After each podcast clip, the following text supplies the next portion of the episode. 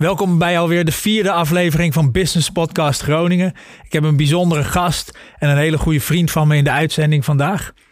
Uh, Business Podcast Groningen is een show in de omgeving Groningen, daarbuiten en de rest van Nederland.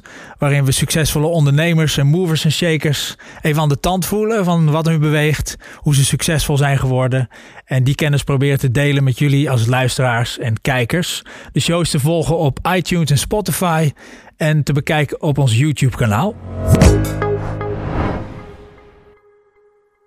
We hebben vandaag de gast Arjan Krasnici, Senior Management en Sales Professional in de ICT-sector, entrepreneur en eigenaar van onder andere Visia Recruitment en Data Green.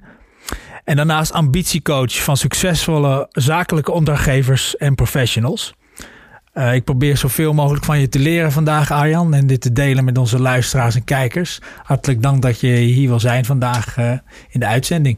Leuk, ja, bedankt voor de uitnodiging. Lijkt me heel leuk om op deze manier ja, van gedachten te wisselen. En uh, hopelijk dat uh, de luisteraars ook iets, uh, iets kunnen opsteken van mijn kennis en ervaring. En wellicht ook de fouten die ik in het verleden heb gemaakt. Ja, super. En nou, je hebt het over het verleden. Misschien kun je daar direct iets over vertellen. Wie is Arjan Krasnici? En wat heeft hij met Groningen?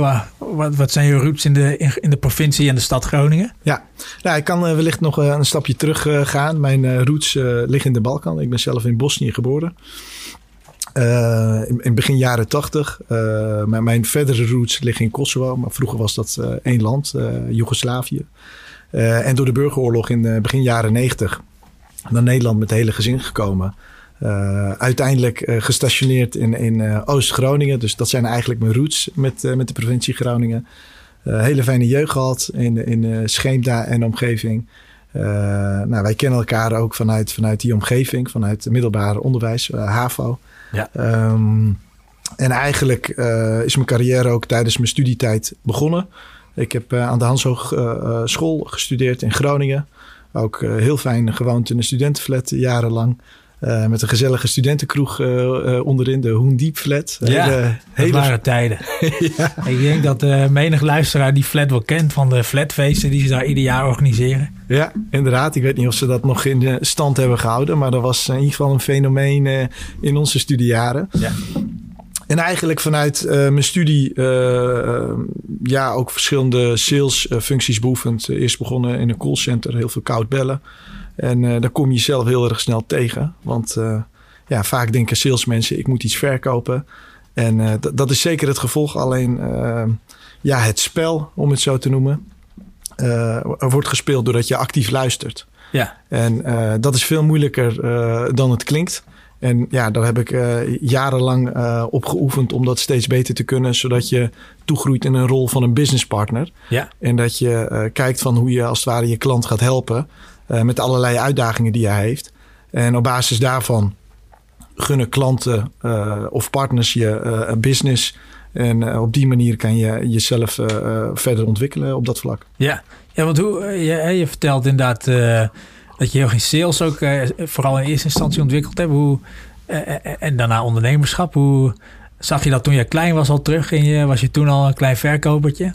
Ja, ik, uh, mijn vader had een banketbakkerij en verkocht ook ijsjes. En uh, ik vond het spel van verkopen altijd ontzettend interessant. Ja. Van, uh, nou ja, hoe, hoe trigger je als het ware je, je klanten of potentiële klanten om interactie met je te zoeken. Ja. Dus ik denk dat dat ook wel in me zit. maar ik ben me daar vrij laat bewust van geworden dat dat een van mijn kernkrachten is. Mm -hmm. En, en ondernemerschap uh, je, je, momenteel ben je eigenaar van meerdere ondernemingen. Is dat iets wat je altijd al gewild hebt en wat, wat je uh, bewogen heeft? Of is dat iets wat zich later ontwikkeld heeft? Ja, ik, ik denk je kent me vrij goed. Kijk, voor mij was dat niet per se een bewust proces toen ik jonger was. Um, initieel zag ik ook de nadelen van ondernemerschap, omdat mijn ouders ondernemers zijn geweest heel lang. Uh, dus het kost heel veel vrije tijd en er moet ook echt een passie van je zijn en ja. wil het uit kunnen. Uh, dus initieel dacht ik ook van, nou, lijkt me leuk om mij te ontwikkelen uh, door, door als werknemer mezelf in te zetten voor verschillende organisaties. Ik heb ook jarenlang voor Centric gewerkt, een grote IT-onderneming, volgens mij op dit moment de grootste van Nederland. Um, en daardoor heb ik ja, heel veel kunnen leren van andere collega's die meer senior zijn. Meer op corporate niveau. En dat heeft mij heel erg geholpen later ook in, in, in mijn onderzoek naar ondernemerschap. Van wil ik dat nou echt en wat is voor mij van belang? Ja. En hoe wil ik mijzelf ontwikkelen als persoon? Ik denk dat dat wel meer een fundamentele vraag voor me was dan te ondernemen. Ik zie ondernemen meer als een middel in plaats van een doel. Ja, ja die persoonlijke ontwikkeling, dat is uh, zoals ik je ken echt een, een belangrijk thema in jouw leven altijd geweest. Ja. Uh, wat ik altijd interessant vind is ook natuurlijk de positieve stimulans die, die mensen hebben meegemaakt, maar ook de, de uitdagingen die mensen hebben, hebben meegemaakt op hun levenspad. Mm Bij jou is dat al heel vroeg begonnen voor de mensen die luisteren. Arjan vertelde al, hij komt uit Kosovo. Nou, dat was in die tijd een, uh, ja, een burgeroorlog. Misschien mag ik, mag ik dan een genocide noemen? Ja, nou ja, kijk, ik vind dat altijd lastig om een politiek spectrum mee te bewegen. Ja, ik ben zelf in, in uh, Bosnië geboren. Mijn ouders komen uit Kosovo. Ja. Het is altijd in de Balkan een, een, een, een ja, tumultueuze uh, ontwikkeling geweest qua, qua nou, conflicten, noem het maar op. tuurlijk triggert je dat om, om anders naar het leven te kijken. Ik ben daardoor wel heel erg positief beïnvloed om te kijken van hoe kan je met mensen samenwerken. Ja. Houding en gedrag is daar cruciaal in. Heel veel mensen zijn natuurlijk bezig om kennis te verwerven in hun leven. Uh, alleen als ik nu kijk in mijn carrière en, en hoe ik eigenlijk als het ware professionals help om de volgende stap in hun leven te maken, maken ze voornamelijk het onderscheid op, op kennis en houding. Ja. en voornamelijk dat te combineren in samenwerkingen. Dus kennis is zeker van belang. Hè? Het is vaak je vertrekpunt. Maar je maakt echt het verschil door je houding en gedrag beter af te stemmen op je collega's en partners waar je uh, je doelstellingen moet realiseren of mee gaat samenwerken. Ja. Dat bepaalt voor een grootste gedeelte de, uiteindelijk de kwaliteit die je oplevert.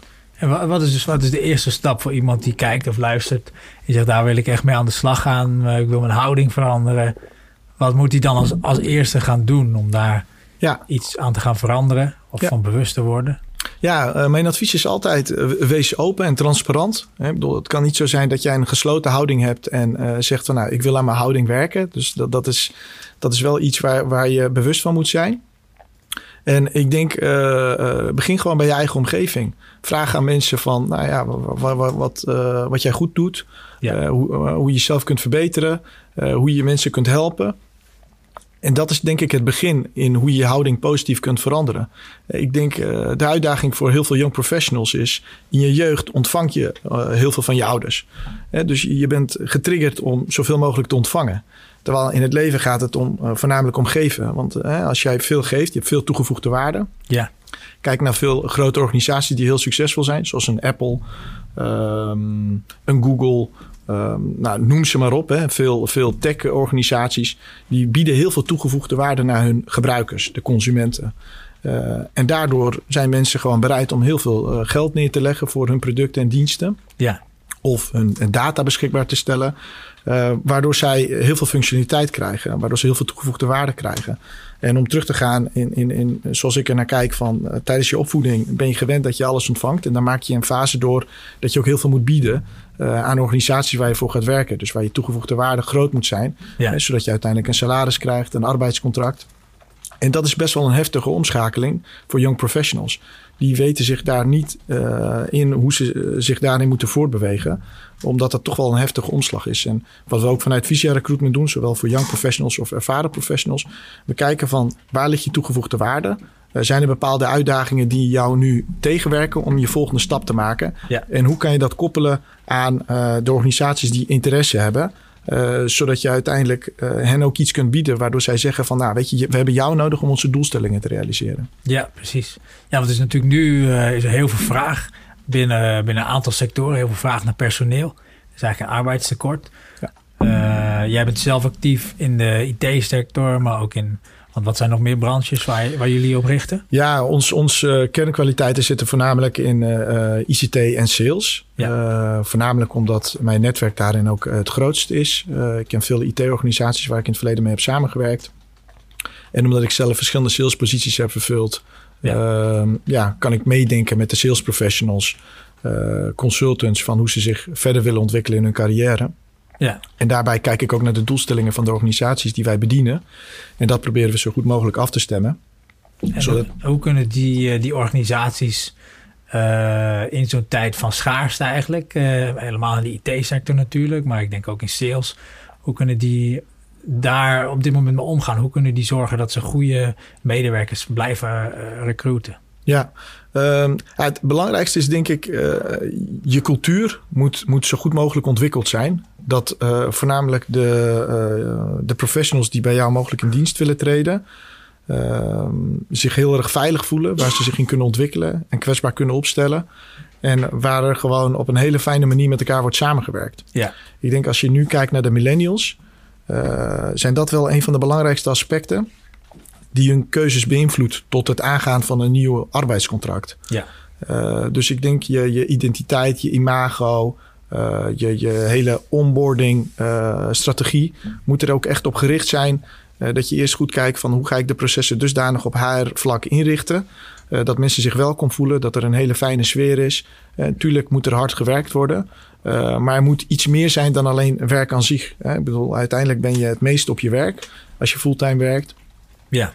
En dan wil je natuurlijk dat het een soort tweede huis wordt. En ik denk organisaties die dat op een hele goede manier organiseren, hebben ze het onboarding, dus het recruitmentproces en alles wat erbij komt kijken, uh, veel beter ingericht. En dan merk je ook dat de conversie en de, succesrate van het zoeken en uiteindelijk de juiste persoon vinden die zich voor meerdere jaren committeert, ja. is dat denk ik een heel mooi begin.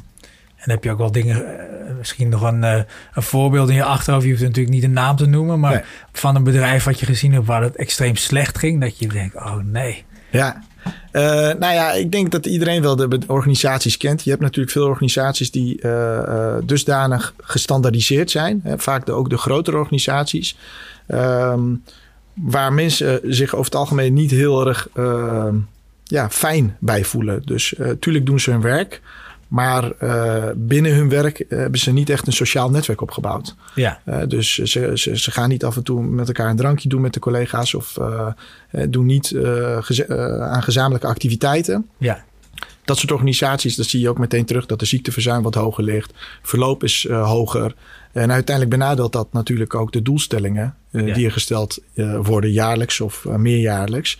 Um, ja, en IT denk ik en in de financiële sector zie je dat vaker terug uh, dan, dan in andere sectoren waar uh, ja, die, die iets minder resultaatgedreven zijn, laat ik het zo maar noemen. Ja, precies. Ja.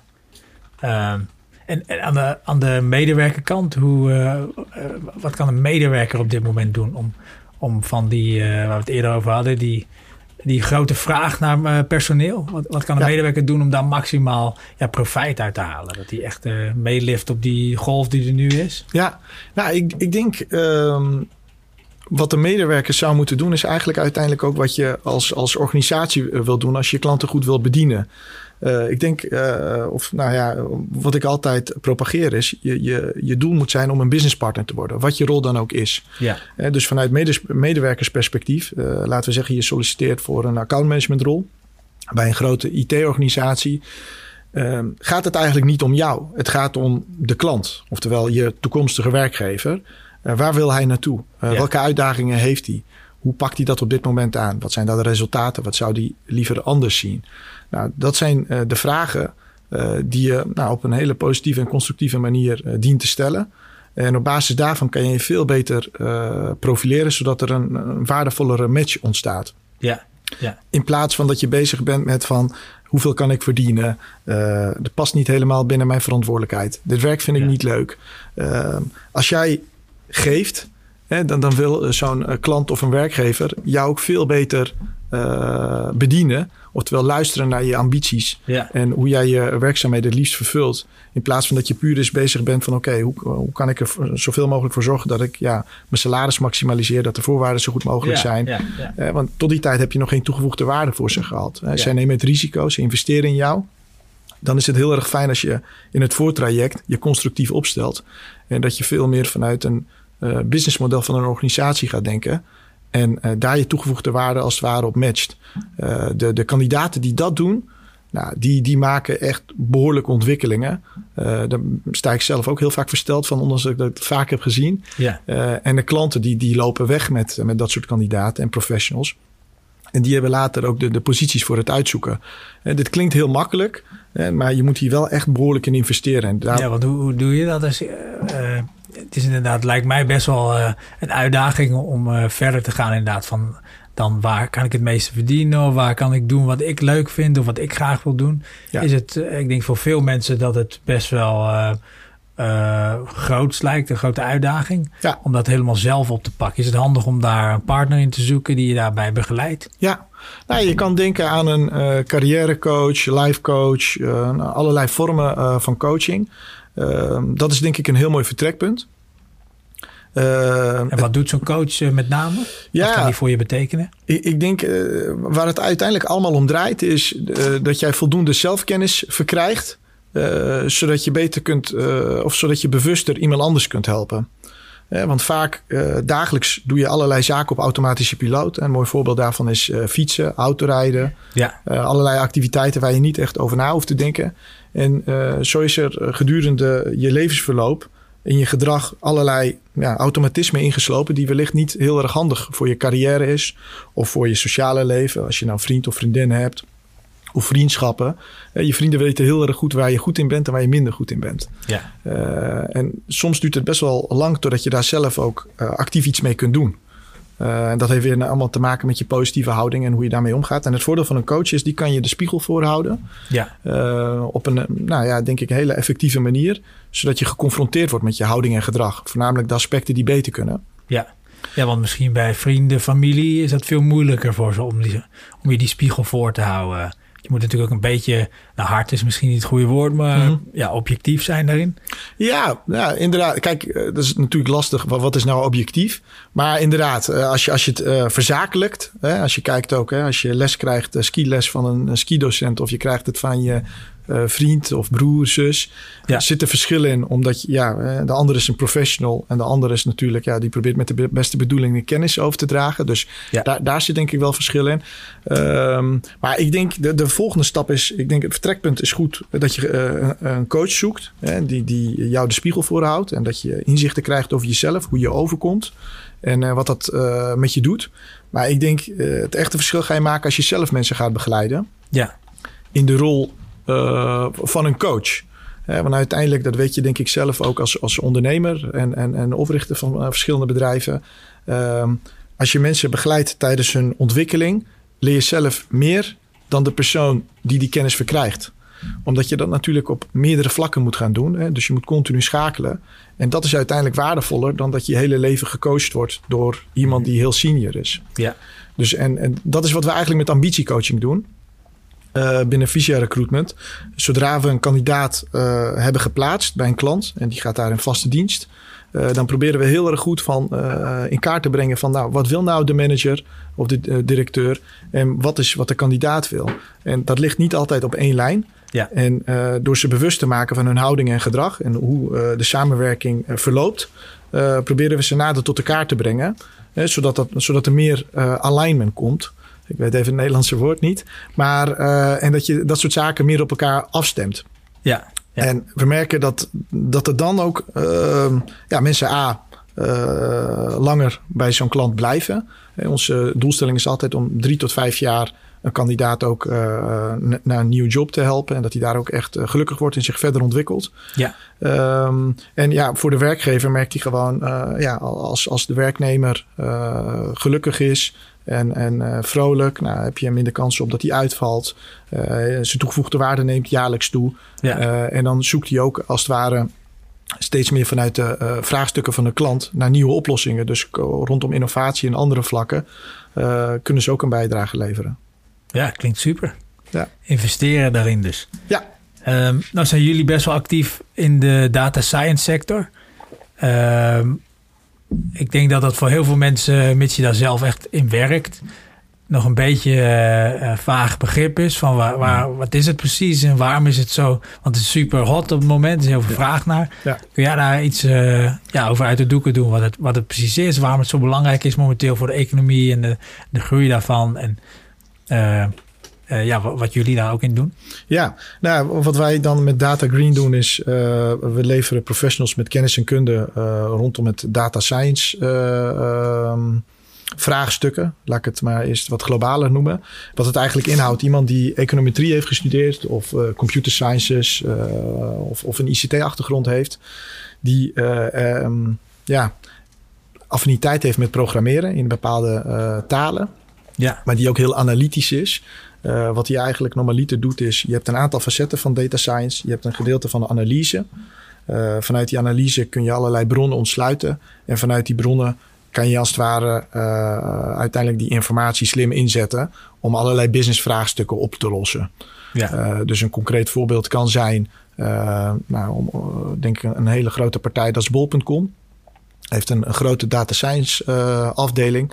En wat zij ontzettend goed doen, is uh, als het ware, ze kijken heel goed naar de uh, ontwikkelingen bij, bij hun klanten. Dus laten we zeggen, de allerlei vragen die ze stellen, allerlei producten die ze bestellen. Ja. Ze kijken natuurlijk naar variabelen zoals weer, andere ontwikkelingen. En die bronnen proberen ze bij elkaar te brengen om hun klanten zo goed mogelijk te bedienen. dus vroeger wist iedereen mooi weer. Dat betekent uh, dat de terrassen open gaan. Uh, dus uiteindelijk wordt er dan meer frisdrank, bier en uh, allerlei andere versnaperingen meer besteld. Ja. Nou, dit soort zaken kunnen we op dit moment veel beter voorspellen. Omdat de data steeds kwalitatiever wordt, de bronnen beter worden. En ja, uiteindelijk kun je voor allerlei branches uh, ja, uh, data science vraagstukken krijgen en meedenken met de klanten. Van nou, hoe kunnen we invulling geven om, om uh, uiteindelijk je klant beter te bedienen. Ja. Omdat er steeds meer informatie beschikbaar is. En denk je ook, is die, het, het, inzetten van die data en het gebruik maken van nou, big data of in ieder geval data-analyse, is dat voor bedrijven op allerlei niveaus uh, mogelijk? Dus kunnen kleine bedrijven daar ook aan meedoen? Of ja. is het heel duur om daar gebruik van te maken? Nee, ik denk uh, stap 1 is altijd, je moet er heel erg goed kijken van uh, wat, doet je business? Dus een, een kleine webshop zou zeker hier uh, gebruik van kunnen maken. Ja je moet het wel heel concreet houden. Dus je kan de wildste ideeën hebben en hele mooie dromen. Maar het moet natuurlijk ook schaalbaar zijn. En voor jou dus uiteindelijk betaalbaar zijn. Mm -hmm. Maar uh, je kan zeker de openbare bronnen ontsluiten. En met mogelijk een kleine aantal aanpassingen kan je tot nieuwe inzichten komen. Waardoor je time to market uh, verkort kan worden, om een heel concreet voorbeeld te geven. Ja. Dus het is hoe groot je het wil maken, dat maakt het voornamelijk complex. Uh, dus mocht je data vervuild zijn, nou, dat, dat, dat maakt het natuurlijk ook complex. dus je moet eerst kijken naar je werkprocessen, van hoe kan je die optimaliseren, zodat je wat meer gestructureerde de data krijgt. Kijken naar de informatiesystemen die je gebruikt. En vanuit daar kan je het als het ware opbouwen. en daar kan je al een heel klein facet van gebruiken.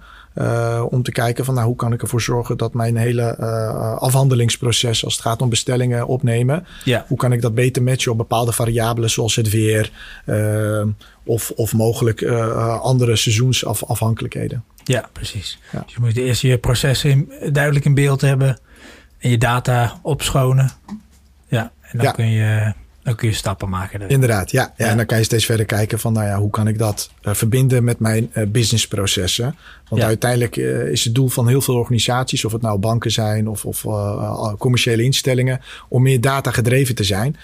iedereen roept dat, maar heel weinig organisaties weten hoe ze dat ook echt goed moeten implementeren. Omdat dat ja, best wel veel gevolgen heeft voor je onderneming en allerlei processen die aan ten grondslag liggen. Ja. Je kan niet zomaar op één onderdeel focussen. Vaak moet je er echt helemaal teruggaan aan de basis en van daaruit opbouwen. En ja, vaak is dat heel erg kostbaar. En is dat iets, die, die expertise die je daarvoor nodig hebt, is dat iets wat uh, middelgrote of grote bedrijven in-house al hebben? Of is dat juist iets wat nog steeds vaak wordt uitbesteed? Ja, als je kijkt, uh, denk ik, naar uh, specifieke vraagstukken die veel organisaties hebben, uh, besteden ze heel veel kennis en kunde uit. vandaar dat wij ook vanuit Data Green allerlei professionals in ons netwerk hebben opgenomen. Uh, van hele zware architecten tot, dat, uh, tot aan een, een, een analist. Ja. Uh, en vaak komen ze met een business vraagstuk van, nou ja, dit, dit is ons probleem. we willen iets optimaliseren, efficiency vraagstukken. en vanuit, vanuit een stukje analyse en consultancy kijken van, van nou, hoe ziet zo'n proces eruit? Mm -hmm. En wat heb je daarvoor nodig? Probeer altijd de klant um, ja, vanuit een, een, een business owner te kijken van nou, hoe gaan we dit aanpakken? Zodat dat, die verantwoordelijkheid bij de klant blijft. Maar het hele uh, technische spectrum, uh, dat besteden ze vaak in gedeeltes of volledig uit. Ja, ja. aan een bedrijf zoals Data Green. Ja, inderdaad. Ja. ja. Oké. Okay. Wat, wat, zijn, uh, wat zijn voor jou de, de, volgende stappen in je, in je carrière als ondernemer? En, en ik weet, ik weet dat je best wel een visie hebt, uh, niet alleen maar over de ontwikkeling van je huidige bedrijven, maar over hele grote sociaal-maatschappelijke vraagstukken, Ja. economische uh, opportunities. Ja. ik weet niet of je daar iets over kunt zeggen, maar wat, wat hoe zie jij je leven, je onderneming en, en de, de invloed die jij op de wereld kunt uitoefenen? hoe zie je die eruit over ja, een jaar of tien? Ja, uh, waar ik op dit moment heel veel energie uit haal is als het ware uh, ja, young professionals of ervaren professionals helpen om meer uit zichzelf te halen. Uh, door, door, door zelfinzicht en zelfkennis ja, de anderen beter te helpen. Dus dat, dat, dat is waar nu mijn focus ligt. En als ik kijk op het bedrijfsniveau van mijn eigen bedrijf, is eigenlijk mensen aannemen, verrijken met mijn visie zodat ze dat uiteindelijk kunnen delen. Hè, zodat ze dat ook met, met, met onze klanten en potentiële klanten kunnen gaan delen. Ja. Uh, dat is waar de komende jaren op focus. Om Visa Recruitment een, een, een middelgrote organisatie te laten maken in uh, recruitment en HR. Uh, dus dat we ook uh, consultancy trajecten aan kunnen gaan. Uh, langdurige samenwerkingsovereenkomsten met, met onze businesspartners. Mm -hmm. En niet zozeer in mensen denken, maar vanuit hun businessprocessen een goede vertaalslag maken naar de juiste kandidaat. Dat is denk ik wel wat ons onderscheidt met menig andere bureaus. Um, en met Data Green is het om, om ook steeds meer de medische wereld te gaan bedienen. er zijn heel veel onderzoeken uh, er zijn heel veel maatschappelijke vraagstukken om te kijken van nou, hoe kunnen wij daar ons steentje in bijdragen mm-hmm. om tot mogelijke uh, nieuwe vragen te komen uh, of gedeeltelijke oplossingen om allerlei zaken rondom gezondheid te, te, verhelpen. Dus rondom chronische ziekten en noem het maar op. Ja. En om een brug te slaan, ik ben nu zelf met een aantal medisch specialisten in gesprek om te kijken van hoe kunnen wij een aantal basale chronische ziekten Um, ja, eigenlijk het, het, uh, rondom uh, pijnbestrijding, uh, rondom vitaliteit en nog dat, dat soort aantal vraagstukken de, de um, trajecten verbeteren. dus dat is wel een droom van mij. een van mijn dromen is uiteindelijk wel een, een organisatie te kunnen oprichten met verschillende medisch specialisten. Ja. Um, maar dat kunnen ook wel coaches zijn. Nou, mensen die be zich bezighouden met voeding, uh, beweging. Hè, dus eigenlijk een soort multidisciplinair team. Uh, um, om uiteindelijk mensen te verhelpen die problematiek hebben rondom, ik zeg maar wat, uh, diabetes of hartaandoeningen. En ja. dat we veel meer kijken naar een integrale oplossing. Uh, dus niet alleen maar van oké, okay, nou, ik heb een probleem met uh, diabetes type 2. Uh, ik, ik, moet uiteindelijk insuline spuiten of, of andere, andere zaken. Ik moet op mijn voeding letten. Nee, veel meer kijken van oké, okay, wat, wat zijn de oorzaken van, van je uitdagingen? En hoe kunnen we daar zoveel mogelijk variabelen in beïnvloeden? Zodat je mogelijk toegaat naar genezing of uh, gedeeltelijke genezing. Mm -hmm. In plaats van dat je symptomen gaat bestrijden. Hè. Wat zie je dat? Is dat wat er momenteel gebeurt in de reguliere uh, medische wereld? Ja, ik merk zelf, uh, ik, ik spreek uh, uit ervaring. Ik, ik ben zelf een paar keer aan mijn rug geopereerd. En ik merk dat medische professionals wil je ontzettend goed helpen. En ze zijn heel erg goed in hun specialisme. en um, het is wel zo dat er steeds meer ook, ook breder wordt gekeken dan alleen zeg maar één probleem. alleen um, het is heel erg reactief. Hè? Dus het probleem dient zich aan. En je merkt dat er heel weinig in preventie wordt gedaan. Uh, kijk, nu kan je maar tot een bepaald gedeelte iets aan de preventie doen. Maar tegenwoordig uh, is de medische technologie dusdanig ontwikkeld. Om, om maar iets te noemen, dat je ook op hormoonniveau of op celniveau kunt ja. kijken van welke reparatiewerkzaamheden kunnen we verrichten, zodat uiteindelijk mogelijk een bepaalde medicatie helemaal kunt afbouwen. Uh, en, en dat is mijn persoonlijke interesse, omdat ik uh, vanuit mijn werk met heel veel ziekenhuizen in Nederland en, en zorginstellingen uh, ICT-projecten heb gedaan. Mm -hmm. Nou, vanuit mijn passie heb ik heel veel medische professionals kunnen bevragen van nou, waar loop je tegenaan? Hoe zie jij het voor je? Wat is voor jou een, een, een ideale plaatje? En uh, vanuit die gesprekken ben ik nu tot een aantal ideeën gekomen. Het is nog niet heel concreet, maar ik heb wel een aantal oplossingsrichtingen die ik nu tegen specialisten aanhoud in België, in Nederland, in Engeland. Om te kijken, kunnen we straks niet naar een platform toewerken? Waar uh, de, de, de patiënt zelf, als het ware, of de klant zelf uh, kan kijken van hey, uh, dit is mijn uitdaging. Traditioneel is de weg in Nederland natuurlijk. Hè? Je gaat naar je huisarts en de huisarts ja. verwijst je naar volgende professionals. En van daaruit uh, ga je je zorgbehoeften als het ware, uh, probeer je daar invulling aan te geven. Maar ik denk dat het uh, goed is om nog even een stap terug te gaan en kijken van oké, okay, uh, dit is mijn uh, levensverloop geweest. Dit zijn de zaken die ik heb ondernomen. Ja. mogelijk spelen er allerlei zaken rondom je DNA, je genoom. dus zo heb je een aantal aspecten die je denk ik daar vooral beter in kaart moet brengen voordat je al in een soort funnel komt. waar, waar, hoe, als je kijkt waar onze zorgfinanciering uh, mee gebouwd is. En ik denk dat dat prima is waar we nu staan. Maar ik denk dat we nog wel wat stappen kunnen maken in het optimaliseren daar naartoe. Ja. En uiteindelijk is de business case natuurlijk. Als je kijkt naar uh, de, de hoeveelheid miljarden die in de zorg worden uitgegeven. Uh, en dat groeit met de jaren omdat de vergrijzing toeneemt. En allerlei andere problematiek. Denk ik dat we ook veel meer moeten kijken van hoe kunnen we daar duurzaam invulling aan geven. En ja, dat is iets wat vanuit mijn persoonlijke passie mij ook stimuleert om daar invulling aan te geven. Ja. Maar om terug te gaan naar mijn eh, organisatie die ik nu heb. Uh, het liefst wil ik mensen gewoon coachen, begeleiden. Om uiteindelijk mogelijk of zelf ondernemer te worden. Of uh, de onderneming uh, zelf te leiden. En als het ware mijn kennis en mijn gedachtegoed ja, mee te kunnen geven aan de mensen die daar een onderdeel van uitmaken. Ja, ik ben heel erg benieuwd hoe, hoe zich dat gaat ontwikkelen. Ook die, die, die onderneming binnen de gezondheidszorg. Nou, mocht iemand die luistert uh, mankementen hebben, dan uh, hou Arjan ook in de gaten. Wie weet dat hij een oplossing kan bieden binnen enkele jaren. Ja, inderdaad, daar ga ik me zeker voor inzetten. Heel goed. Ik heb een vraag van onze, uh, een van onze vorige gasten, Sander Bieringa. Ehm, ook een Gronings ondernemer. Ehm, en die heeft eigenlijk een, een vraag aan jou gesteld. Ehm, allereerst denkt hij dat het een heel goed idee is, de, de sector waar je in begeeft. Heeft zelf een uh, achtergrond ook in ja, payrolling en uh, uitzendbureau.